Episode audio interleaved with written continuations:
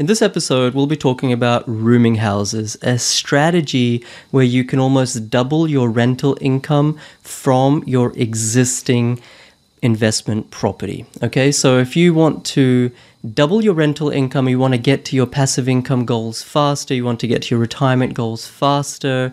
If you've heard about rooming houses, um, but you're not really sure whether they're right for you, or if you haven't heard about rooming houses and you want to see if this can fast track, supercharge your journey to passive income, then continue listening. Do you want to achieve wealth and passive income through property investing? PK Gupta, host of Oz Property Investment Mastery, will help you achieve passive income by buying top 5% growth and positive cash flow property and building a portfolio using data without you wasting months of time doing research, spending weekends at inspections, or dropping $10 to $20,000 on buyer's agents each time. So if you are confused and overwhelmed by the amount of contradictory information available online and don't know where to start, then this show is for you. Let's get into it. Rooming houses. So, what are they? Rooming houses are effectively where you have a it's like from the outside it looks like a just a normal residential house but what you've done is you've converted each of the rooms each of the bedrooms in that house up to five bedrooms to be self-contained units okay? So they may have a little access to an ensuite or they have or also they have little access to a kitchenette. So effectively rooming houses are where you know you can rent each room out separately when you have more than five tenants in a house, that's classed as boarding houses.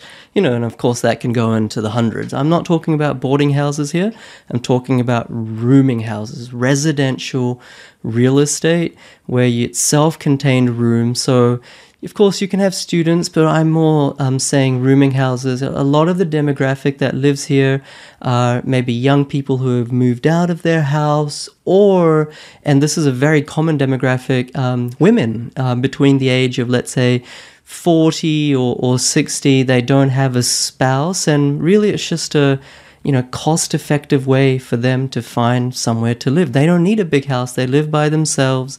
They don't want to live in an apartment, you know, because they don't want that sort of apartment vibe. They want a house vibe. And actually, sometimes they want to live with other people in that same, you know, house, even though they're all different rooms. They have that sort of common area, the living room, and it helps their, you know, social, um, how can you say like this social element the social environment less lonely and all that kind of thing? So there's all sorts of demographics that that demand as tenants these rooming houses. And you know the the biggest pro biggest upside i'm going to go through two upsides and i'm going to go through about 10 of the gotchas what you need to watch out for. Um, let's start with the pros. So the biggest pro of rooming houses because you're renting each room out separately you get a much higher rent per week, rent per year, and rental yield. Okay, so let's say you've got a house and it's renting out for $500 a week. Let's say it's a three bedroom, four bedroom house. If you rent out each room separately, you could get, let's say, $200 per room okay and so 200 times 4 bedrooms is 800 so all of a sudden you've almost doubled your rental income. Okay and that this is really the the crux of it. This is really the um, the the essence of why people consider rooming houses. You know in in the UK it's incredibly common. In the UK it's called HMO and property investors rack up you know more than a hundred thousand pounds of passive income net after all costs by doing HMO because it's a very common strategy there. One of the reasons it's so common is banks like it, and also housing is really unaffordable in the UK, especially in London all right, London and, and, other places, but especially these big cities, you know, it, it, it, trumps even places like Sydney, right? So this is by default where people have to live, and therefore property investors, you could say from a capitalistic perspective, um, you can't blame them. They make the most of that demand, and they you know, configure rooming houses, and you know, you, within a few years, you can you can rack up hundred thousand dollars plus passive income Okay, so that's really the benefit. It this trend is starting to take off in Australia a little bit, but it's just hit a few speed bumps, and I'll explain the reasons why. So there's about 10 downsides of rooming houses. The first downside, if you're thinking about doing a course in rooming or you're thinking about doing it yourself or hiring a buyer's agent, you know, just watch out for these 10 gotchas.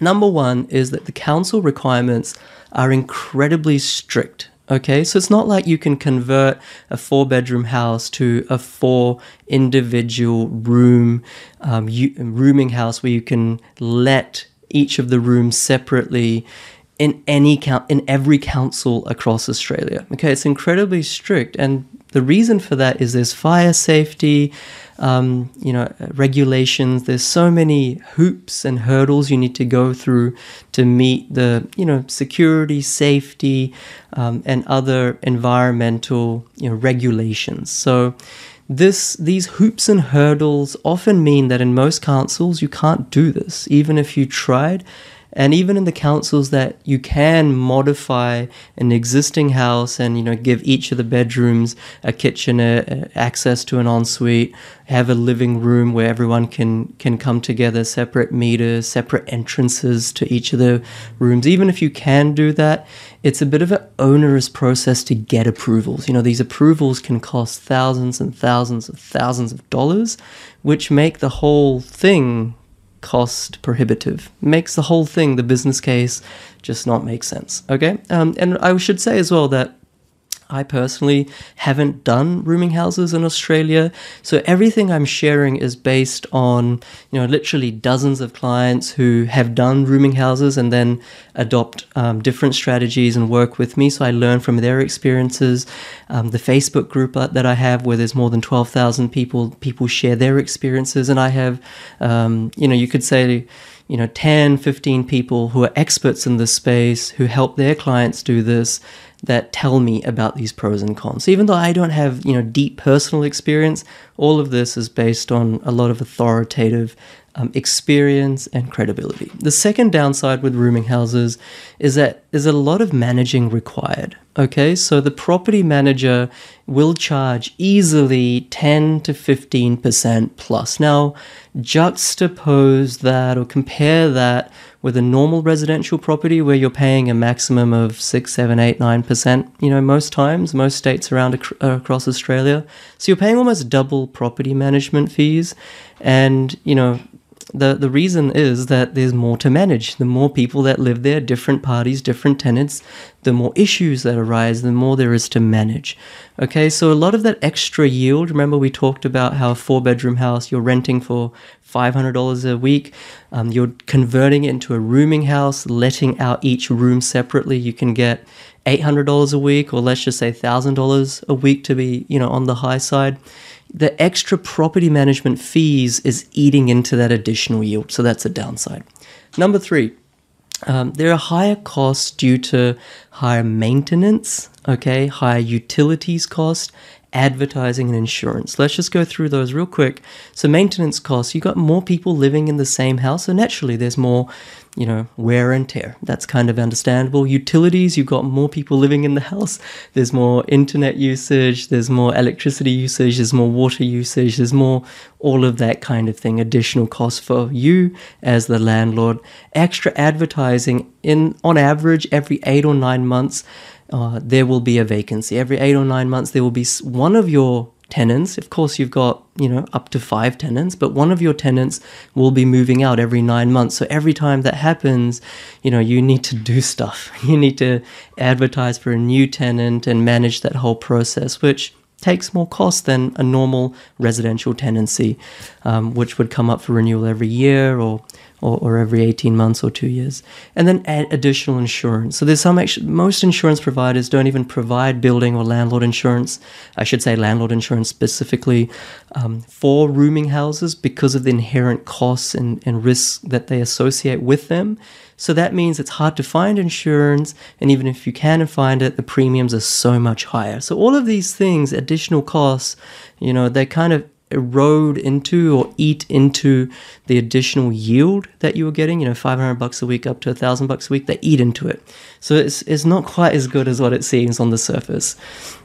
Okay, number four downside is, you know, even if you're not managing the rooming house yourself, you're outsourcing to a property manager and paying them the 15% fee, you know, 15% of your rental income fee, it's still not a passive strategy. It's still active. You still will get on a weekly basis maintenance requests. You will still get on a regular basis the property manager calling you saying there's some sort of issue or maybe even conflict um, between tenants. Like I said, t- tenant attrition is high, so you'll be having to vet tenants, you know, um, more than once a year to find new tenants, and and basically just putting out fires. So if you are doing rooming, you know, I would recommend to have a property manager manage your tenants right? Don't do this yourself, otherwise, it's you've just bought yourself a job. But even if you are getting a property manager to manage your tenants, it's still not a completely passive strategy. Like for example, myself, and I've shared this before, you know, I have 11 investment properties, and for me, it probably takes, um, you know, putting aside the tax side of things, probably takes two or three hours a month to, to manage. Now, if you had 11 rooming houses, or even if you had two rooming houses, that would be you know you're, you're looking at at least 24 to, to 48 hours of actual email correspondence work thought you know every month so it's it's more of an active strategy number five downside is the high tenant attrition. I talked about this before, but I just want to to highlight it. You know, especially because most investors, including perhaps you and I, we invest in property for passive income. We want to be able to leave our nine to five in the future. We want to be able to retire once we're 65 or whatever it is with an income so we're not having to rely on the paltry, I think it's $30,000 government pension, which, by the way, by the time I retire, I'm 32 right now, may not even be there. Okay. So, you know, we want to have a steady, reliable, predictable income. With tenant attrition so high, I mean, just imagine if you do have this quote unquote cash cow, this rooming house in your portfolio, after you're retired, you don't need that stress. You don't need a tenant leaving every six to nine months. And every time that happens, your passive income dries up. And if that's your key source of income, you know, after retirement or even before retirement, then that's going to cause some, you know, some sort of stress, some anxiety, some financial peril. So, that's another reason why I don't like rooming houses, or, or in other words, that's the, the fifth downside of rooming houses. Um, I shouldn't say I don't like it, I just see, as you can probably glean by now, there's a lot of downsides, which to some extent, in my mind at least, um, outweigh the, the positives. But, you know, there's still people out there for whom this might be a viable, you know, valid strategy. Number six downside, you know, to really convert an existing house, like we said, a four bedroom, you know, normal two bar two um, garage house, you know, let's say 600 square meters house somewhere in Brisbane or regional Australia or wherever Melbourne to convert this into a rooming house where each bedroom is self contained, perhaps it has its own access or at least has its own kitchenette and win- sufficiently large enough window, all the things that the local council will require. The refurbishment or renovation costs, you know, get takes about twenty thousand dollars. All right, that that's kind of the experience um, from everyone I've talked to, from everyone I've interviewed, from everyone, um, all of my research, basically. On average, twenty thousand, give or take, up or down. So so once again, there's this concept of payback period. Okay, so you know, in business and corporate life and and anything really, there's pros and cons, there's benefits and negatives. So there's a, something called a payback period. If you are paying money, you should get a return on that money as soon as possible. So if you're paying $20,000 to refurbish, renovate this house, and the additional rent that you're getting, you know, isn't covering that initial $20,000 for four years or five years, then you got to ask yourself, is it worth it? You've just bought yourself that additional rent. It's not actually extra financial income. It's not actually additional return on investment. There's actually not, you know, some sort of return there until after four or five years. Do, do you get what I'm saying here? So you've spent $20,000. Your income from that property is increased, but that increase, you know, it let's say it's four thousand dollars additional income per year. That's five years until your initial twenty thousand dollars is paid mm-hmm. back. So for mine, you know, you've just paid yourself paid for that additional income, which that payback period just isn't good enough for me. Number seven, downside of, of rooming houses, hard to sell. Okay, of course, we don't really want to sell our investment properties, and I can hear you say that, that PK, why would I sell this? My cash cow, right? But we still want to buy properties where if, you know, God forbid something really tragic was to happen and you need to liquidate your assets, not that that would happen every day, but you need to have the ability to do so, right? So if you have a standard residential house, you can sell it any day of the week. I mean, you know, just find the right price, you'll always have a buyer. Whereas rooming house, because it's configured in such a customized, unique way where each room is self contained, it's not really a house where an average family would love to live because it doesn't look normal from the inside. Everything is, you know, truncated. Everything is customized. Everything is made fit for purpose for rooming you know kitchenette in every bedroom. Like who who wants that right? Maybe there are some people but you know it, it makes it hard to sell it's going to make it really hard to sell. And the last thing you want to do is spend another $20,000 making it as it was when you first bought it. Okay, so it's hard to liquidate these assets. And for that reason as well, banks often don't increase the valuation of them because the bank sees what would another person realistically pay for this? and 95% of people in Australia wouldn't buy your rooming house. Okay, so that really you know, handcuffs or handicaps that valuer's ability to value up your property to be able to take equity out. That's, you know, once again, these are all generalizations. You know, of course, there's always cases where exceptions exist, right? Rules are meant to be broken, but um, keep this in mind. You know, these are all valid points that you need to have in the back of your mind if you're considering this strategy. Because I know there's a lot of courses, other people trying to sell you this out there on the internet, and they don't tell you all of these hard truths or ground realities. Number eight. So, at number eight downside of rooming houses is it's, you know, way more complicated than a single tenancy. Okay, when I say complicated, I just mean a headache. Okay, I just mean a headache. And what do I mean by that? You know, when you've got multiple le- people, especially who aren't family members, living in the same, you could say, um, box. I know they're in different rooms, but still there's a common kitchen as well as their individual kitchenettes. There's still a common living area, common garage, etc. When you have these, um, you know, non-related parties living together, there's bound to be disputes, social tensions. You know, it could be that one person's mining Bitcoin, one taking up too much electricity and internet speed, one person's, you know, I'm, I'm being a little bit extremist here, but one person's doing drugs, which, which, you know, obviously impacts everyone else. One person's really loud.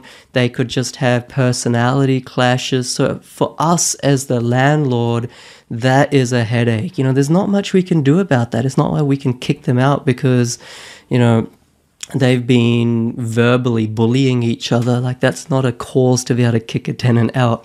All right. Nor do we want to kick a tenant out. Like that's a whole separate, you know, headache. So you get the point, right? These aren't, this is not one single family, different unrelated people. Sometimes they get along like a house on fire. Um, forgive the pun, because that's the reason why they wanted to live in a rooming house for that social environment. But oftentimes they don't, and that's going to be an issue. Number nine downside is banks don't love rooming houses for their serviceability calculators. I'll give you an example. In the middle of COVID, not that COVID comes around every day, but in the middle of COVID, NAB, one of the big four banks in Australia, they came out and said, we are not going to consider any income from any rooming houses when it comes to serviceability calculators. They were just like putting on their super conservative, risk averse hat in 2020 because of all the stuff that was going on because of COVID, right? Could that happen again? Maybe, maybe not. But we do know that banks will penalize your rental income from rooming houses so um, that it becomes harder for you to buy more and more property. Even though it's positive cash flow on paper, banks will penalize, they'll truncate it, they might only take 50%, 60% of that rental income in assessing your cash flows and your ability to have borrowing capacity for your next property, for your next property, for your next property. So having a rooming house doesn't actually, even though cash flows can be a bit higher, like I've said before, doesn't actually add to your borrowing capacity. It doesn't actually help you get that additional next house versus a normal residential property. Okay, banks don't like them. Last downside, number 10, is rooming houses. Will it be a viable strategy going forward? We know this working from home culture, this movement you know, who knows? Maybe, you know, corporates will get everyone, all their workers to come back into the office next year, but it's probably unlikely to happen, right? We're probably likely to see more working from home than ever before. So think about it. Do people need more space in where they live than before? And I think most of everyone who's listening will say yes, because we now need an office or at least an environment space in our rooms or in our houses to have, you know, a desk and, and do work, have some privacy. Our home has become our gym, our office, our place of sleep, place of recreation, all of that, place of entertainment.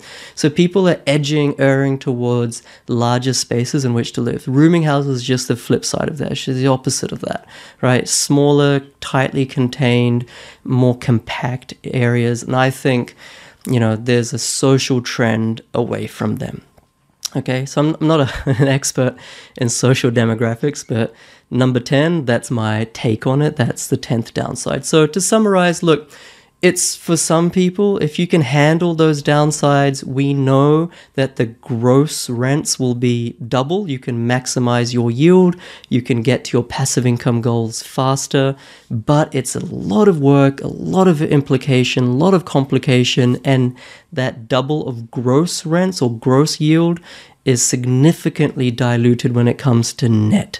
Okay, and, and in my mind, the additional net income, net rent, net yield that you get by doing rooming houses is just not worth it on a weighing scale. You know, additional income versus additional complications, all those 10 downsides, risks.